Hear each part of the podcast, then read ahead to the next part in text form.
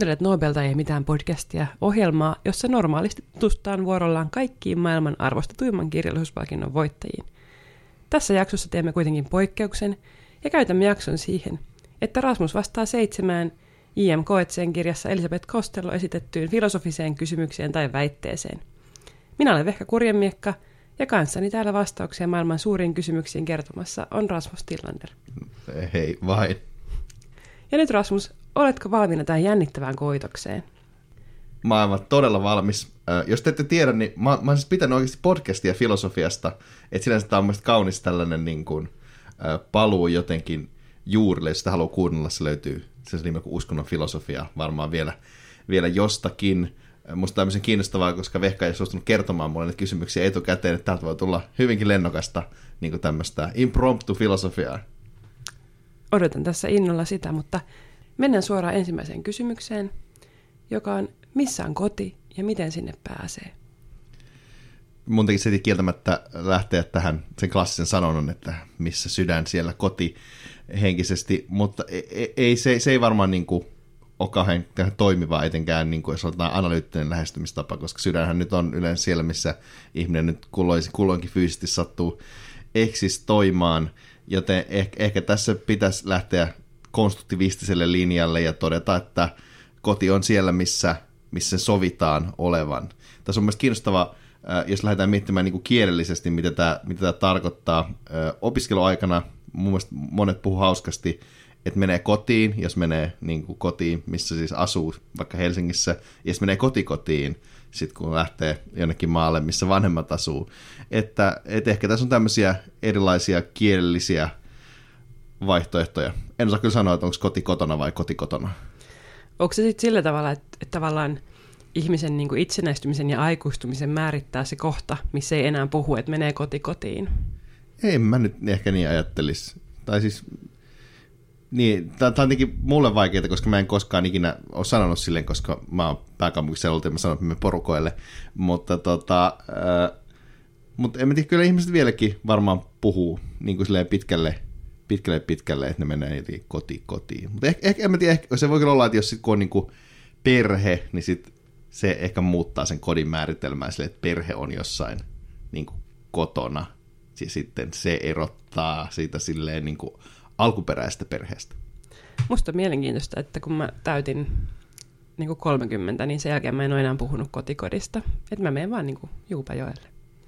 Niin toi on toki aika tyypillistä. Niin kuin, että munkin vanhempien ne kyllä puhuu niin kuin isovanhempien niin kuin taloista sen tietyn paikan mukaan, niin kuin, että se on se ja se katu ja niin edespäin. Mm, ehkä siinä on se, että tavallaan kun alkaa olla niin kuin muita siinä perheessä, joilla on oma koti, niin sitten ihmisillä on niin, kuin niin monta kotia siinä yhteisössä, että sitten ei voi enää olla niin kuin kotikotia ja kotia, että se ei niin kuin riitä enää. Mutta mennään seuraavaan kysymykseen. Tämä on tosi mielenkiintoinen. Miten on mahdollista, että kaikki ihmiset ympärillä näyttävät käyttäytyvän normaalisti ja samojen sääntöjen mukaan, mutta silti melkein kaikilla on kokemus siitä, että he eivät oikein sovi joukkoon, eivät oikein käsitä normeja ja ettei niissä ole mitään järkeä osallistuvatko kaikki ihmiset suureen huijaukseen?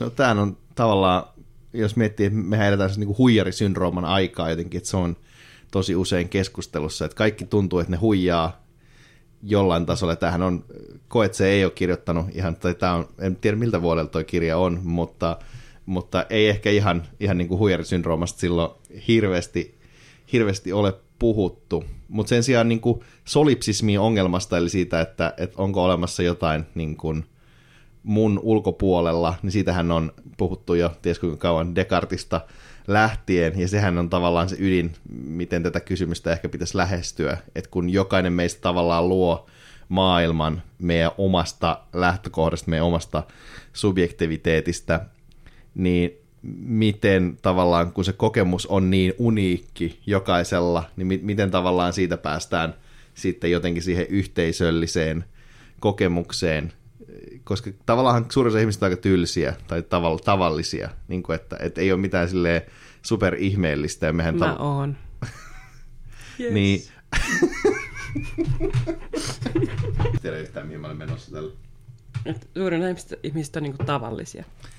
Niin, mutta nimenomaan tämä ristiriita tässä, että suurin osa ihmisistä on kuitenkin tavallaan aika tavallisia. Että et, et ei ole mitään semmoista tosi erityistä niin kuin siinä, että et ihmiset elää suhteellisen samanlaisia niin kuin elämiä ja kokee suhteellisen samanlaisia asioita, että et, et käydään kaupassa eikä kiivetä Everestille. Ja tavallaan, että se elämä on tavallaan etenkin tietyissä niin kuin saman äh, piirin sisällä aika samanlaista, mutta sitten kuitenkin siellä ytimessä on se, se, että me voidaan kokea maailma vain yksilöinä ja vain uniikkeina, vaan siitä meidän omasta näkökulmasta. Tämä on kieltämättä aika, aika kiinnostava, kiinnostava ristiriita ja sen tarkastelusta ehkä löytyisi vastaus tähän kysymykseen. Tiesitkö, että suurin osa ihmisistä ajattelee, että ne on pikkusen älykkäämpiä kuin muut? Kyllä mä oikeastaan tiesin tämän. Mä oon myös samaa mieltä. Siitä, että sä oot pikkusen älykkäämpi kuin muut. Niin, se on, se on muista hyvä. Mä ajattelin, sitähän usein puhutaan niin neromyyteistä tai tällaisista, tai ehkä nykyään puhuttaisiin korrektimmista minä pystyvyydestä, että et tavallaan sehän ennustaa tosi hyvin, tai sehän on tärkeää, että ihminen ajattelee sillä tavalla, että et jotenkin tavallaan korostaa itseään, vaikka tietenkin suomalaiskulttuurissa tietenkin nähdään tosi huono juttuna, mutta vaikka se ennustaa esimerkiksi vaikka yliopisto-opinnoissa parempaa menestystä, jos, on, jos sun minäpystyvyys on korkea, jos ajattelet, että sä voit tehdä asioita, vaikka et sä oikeasti edes osaisi tehdä niitä. Hmm. Varmasti näin. Mutta sitten mennään kolmanteen kysymykseen. Mä oon keksinyt tämän itse, koska se koet, se alkuperäinen kysymys oli niin huono, että nyt lähtee. Jos ihminen tietää, että jonkin tekstin lukemalla hän saisi selville, että toimii jollain elämänsä osa-alueella väärin tai epämoraalisesti, toimiiko ihminen epämoraalisesti jo silloin, jos päättää olla lukematta sen tekstin? Onko siis epämoraalista päättää, ettei halua tulla moraalisesti paremmaksi ja ettei halua tietää, ja onko semmoisen päätöksen jälkeen kaikki ihmisen toiminta sen päätöksen värittämä ja siten epämoraalista? Eli kyllä mä toistan tämän kysymyksen niin kuin jotenkin silleen, miten mä ymmärsin sen. Eli jos mä saisin, jos mä tietäisin, että jos mä luen jonkun tekstin, niin se saisi pohtimaan jotain moraalista kysymystä, jossa mä tällä hetkellä teen jotain väärin, niin että jos mä päätän olla lukematta sitä ja tavallaan valita sen tietämättömyyden, niin sitten teekö mä väärin? Joo. No tähän on tietenkin monta vastausta, mutta mun mielestä se selkeästi, että et, tavallaan joo. Että et kyllähän se niinku, se, että sä et valitse tavallaan puolta, niin se, on, se, se usein lasketaan kyllä niin kuin väärin tekemiseksi. Mutta tässä on tietenkin se niin ekstra kysymyksiä, vaikka että et, et onko, se kirja, onko se teksti vaikka, en mä tiedä, 2000 sivua muinaiskreikaksi, että mä en tiedä, voiko se olettaa, että ihminen sitten lukee sen ja näkee sen vaivaa, että opiskelee ensin muinaiskreikkaa ja niin edespäin. Mutta jos mä ajatellaan, että se on niin kuin järkevästi sen ihmisen saavutettavissa se tieto, niin silloin varmaan joo. Mutta jos niin kuin, ehkä jos yrittää soveltaa sille normaaliin elämään ja sanotaan vaikka, että mm, mä lukisin jonkun pamfletin vaikka eläinten oikeuksista ja mä, mä niin kuin arvelen vahvasti, että, että jos mä luen tämän, niin sitten mun pitäisi tehdä – toisena valinta vaikka suhteessa siihen, että syöks mä lihaa vai en. Niin, niin kyllähän tämä niinku, tavallaan niinku reaalisesti on vähän silleen vaikeahko kysymys, että voit sitten velvoittaa sen ihmisen lukemaan sitä, tai siis jotenkin moraalisesti, mutta varmaan joo. Ja tästähän puhutaan tosi paljon, musta tuntuu nykyään sosiaalisessa mediassa, että ihmisillä on velvollisuus ottaa selvää siitä ja tästä ja tuosta, mikä on tavallaan totta, mutta sitten se niinku, niinku käytännön tulee siihen, että mistä kaikesta nyt voit ottaa selvää ja silleen, mutta ehkä yksittäisissä tapauksissa voisi ajatella tälleen filosofisen ajatusleikin hengessä, että, että joo, että sä tekisit moraalisesti väärin, jos et sä lue sitä ja et ota sitä selvää. No entä jos tavallaan tähän jatkokysymyksenä, että jos sä niin kun, jos et sä tiedä, että mikä sun elämän osa-alue on se, jossa se moraalinen ongelma on, ja sä päätät vaan, että sä et lue sitä tekstiä, niin onko sun koko elämä sitten semmoinen niin Schrödingerin epämoraalinen elämä, että tavallaan sä teet kaikilla osa-alueilla potentiaalisesti väärin niin pitkään, kun sä et selvitä sitä asiaa, että mikä oli se niin kuin osa-alue, missä teet väärin. No tähän mä vastasin, että ei, ei se ehkä näin toimi. Tai siis mä ehkä hahmottaisin, koko meidän elämä on joka tapauksessa tämmöinen niin kuin Störingerin laatikko, koska moraali ei kuitenkaan mitään, mitä voi mitata. Että me kuitenkin potentiaalisesti tehdään koko ajan niin kuin väärin.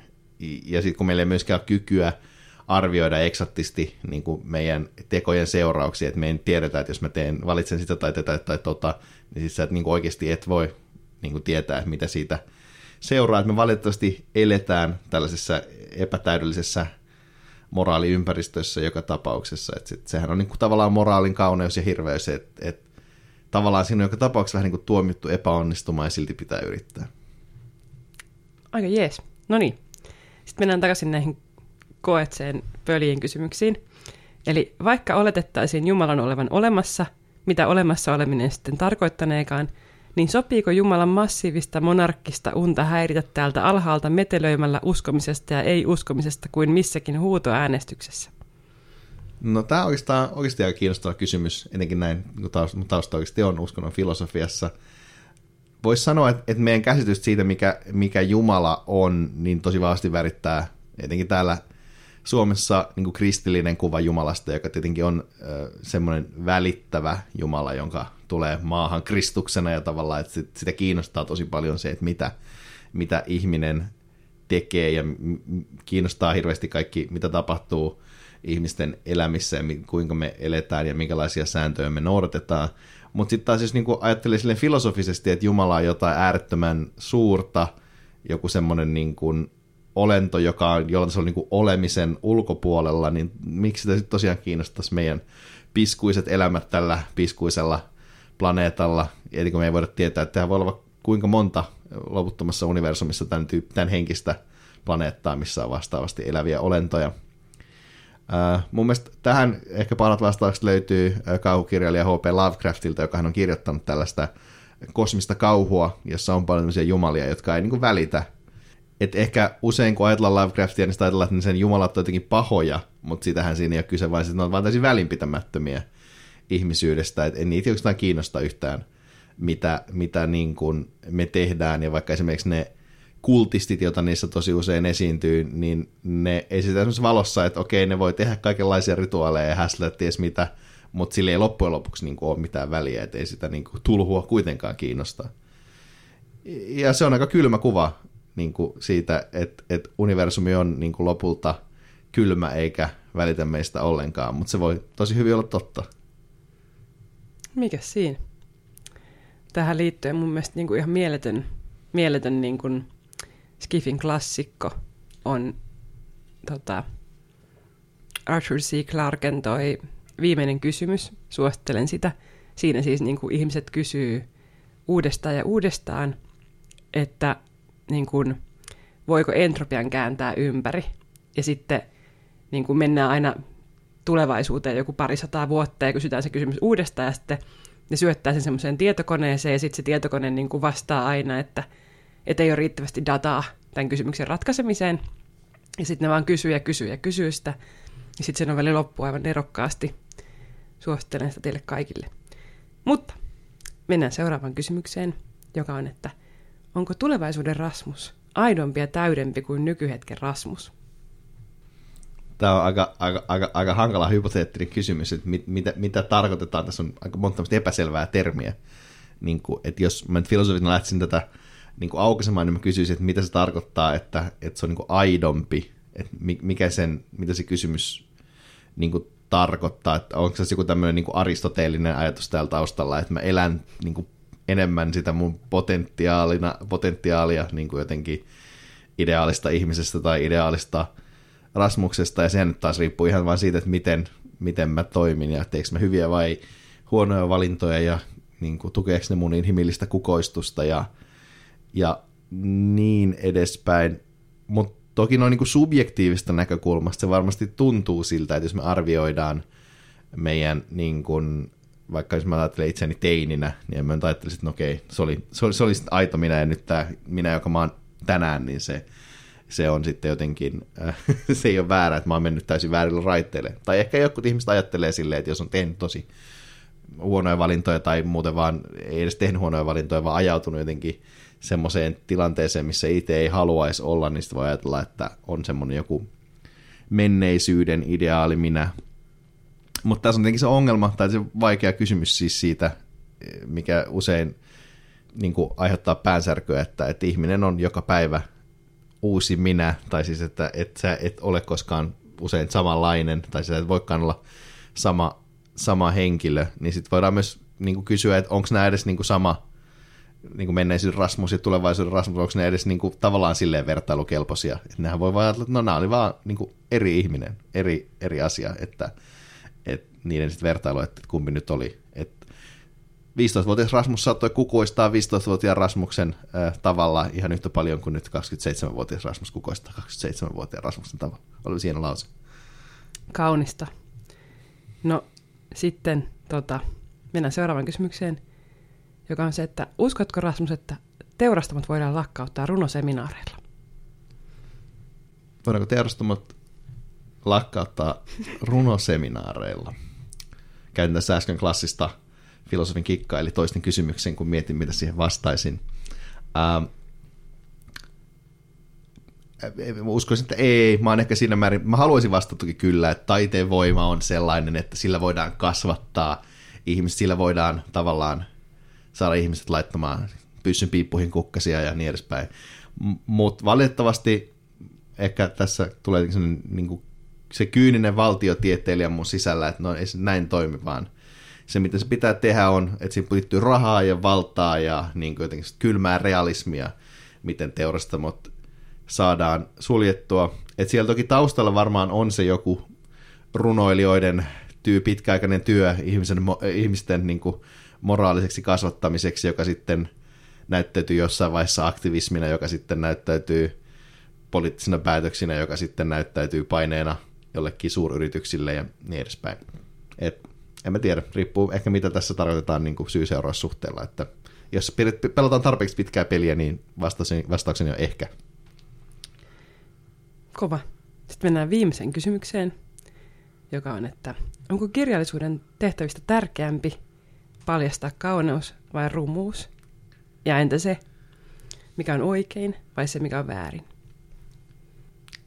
Tässä on taas tämmöinen niin jotenkin, filosofithan inhoaa sellaisia kysymyksiä, että kumpi on parempi, tämä vai tämä, ja kumpi on enemmän oikein, tämä vai tämä, vaan sitten yleensä haluttaisiin mennä, että no, ne on molemmat ihan, ihan yhtä, yhtä tärkeitä. Mä ehkä ajattelin tästä sillä tavalla, että, että mun mielestä sellainen kirjallisuus, joka, joka paljastaa kauneuden, niin on kiinnostavampaa kuin sellainen, joka paljastaa rumuuden. Se on myös tosi paljon vaikeampaa, koska sitten siinä pitää tavallaan asettaa itsensä jotenkin alttiiksi sille, että, että sä tavallaan teet jotain niin kuin naurettavaa. Se filosofiassa mun mielestä rinnastuu siihen, että on paljon helpompi kritisoida jotain tai esittää joku tilannekuva, kuin esittää joku uusi ajatus ja altistaa se tavallaan sille samalle kritiikille. Ja sen takia tavallaan meillä on enemmän dystopioita kuin meillä on utopioita, vaikka utopiat on, on mun mielestä ainakin paljon kiinnostavampi genre, ja mä en itse ihan hirveästi perusta niin kuin sellaista jotenkin pelkästä kurjuuden kuvauksesta. Et toki sit mä ajattelen, että et, et sitten taas se rumuuden kuvaus on, on niinku keskeistä. Siellä on tietty shokkiarvo ja, ja tietty niinku herätteleminen ja tämmöistä asiat, mutta kyllä mä ajattelen, että se kauneuden kuvaaminen olisi kuitenkin kirjallisuuden tehtävistä keskeisempi. Mutta sitten jos tullaan tähän totuuden ja valheen kysymykseen, niin mä ajattelin, että usein jos kirjallisuus pyrkii niin kuvaamaan totuutta isolla teellä, niin sitten siinä ehkä vähän kapsahdetaan kuitenkin sit sellaiseen klassiseen taiteilijan jumalkompleksiin, että, että pystyykö se niin kuin taide tai kirjallisuus oikeasti nyt siihen, ja sitten sehän on usein, totuuden määrittely on usein aika väkivaltainen prosessi, että tavallaan sitten kun joku asia nostetaan ää, muiden ylitse, tähän liittyy myös, että mä en ihan niin kuin, hirveästi tykkää käyttää niin kuin, totuutta käsitteenä, että se on ollut filosofisesti aina tosi vaikea, kun taas sitten, jos mietitään niin kirjallisuutta, joka paljastaa valheita, niin se on yleensä tosi keskeistä. Mulla tulee mieleen useita semmoisia tosi yleensä niin kuin yhteiskunnallisia romaaneja, jotka on tosi keskeisiä tavallaan siinä, että ne poistaa tietynlaisia, niin jotenkin, miten se sanoisi, siteitä meidän silmien edestä, jolloin sekin tavallaan tietenkin on totuuden paljastamista, että ei ne tietenkään voi erotella, mutta kyllä mä mieluummin näkisin sitä, että, että kirjallisuus tarjoaa meille silmälaista, jolla me nähdään kirkkaammin kuin että sen niin kuin, totuuden, jonka, joka pitäisi sitten niellä. Hyvin vastattu. Se oli meidän viimeinen kysymys. Miltä tämä susta tuntui? No tämä oli yllättävän vähän, vähän stressaava. Mä ajattelin, että tästä tulisi paljon kuumottavampia kysymyksiä. Mutta mun mielestä on niin kuin ihan, ihan, ihan hauskaa välillä pohtia filosofia kysymyksiä. Musta on hauskaa, että, että, että koet se on kirjoittanut tämmöisen kirjan, missä, missä tällaisia kyssäreitä sitten on. Filosofinen kirjallisuus on mun mielestä kuitenkin, vaikka se on yleensä aika raskasta luettavaa, niin arvostan sitä suuresti. Joo, ja Kötsel on useampi tämmöinen jäätävä kirja, missä siis käytännössä se kertoo vaan omia filosofiaa näkemyksiään. Ja sen niin kuin malli on se, että se esittää jonkun kysymyksen, sitten se laittaa jonkun vastaamaan siihen kysymykseen niin kuin väärin mielestään, ja sitten se vastaa siihen niin kuin oikein mielestään. Että tämä on niin kuin se malli. Mitä sanotaan tämmöistä niin keskiaikaista kvestiomenetelmää, siis aika, aika, aika kaunista. Mutta onhan toi myös jotenkin tavallaan tyypillistä kirjailijoille jotenkin sille vaivihka, tai ehkä koet sen tapauksessa vähemmän vaivihkaa, niin tavallaan tuoda sitä omaa niin maailmankuvaa ja ajatteluaan sinne. Tämä on tietenkin jossain perinteissä vielä selkeämpää, jos miettii vaikka jotain eksistentialismia, mikä tullaan varmaan jossain vaiheessa puhumaan Camusta ja Sartresta, jotka sitten taas niin kuin ihan selkeästi niin kuin kirjoitti kirjoja tavallaan filosofisella intentiolla, että halusi esittää jonkun tietyn filosofisen ajatuksen. Että koet se ehkä kevyt versio, josta on vähän erilaisia, että hei kattokaa mitä mä ajattelen tästä, eikä esitä sitä semmoista niin kuin jotenkin koulukuntamaista niin kuin, tapaa ajatella. Mm. Ja innolla odotan sitä, että kun Rasmus pääsee lukemaan tuon matematiikan perusteet tuolta Bertrand Russellilta, niin siinäkin on sitten hyvää filosofiaa. Mutta voidaan lopettaa tämä jakso tähän. Tämä oli Nobelta ei mitään podcastin erikoisjakso. Meidät löytää tuolta Instagramista handlella Nobel Podcast. Haluatko Rasmus saada jonkun nerokkaan loppukaneetin vielä? Ehkä sitä haluaisin sanoa, että ensi viikolla palataan normaaliin meininkiin, mutta lukekaa toki filosofiaa.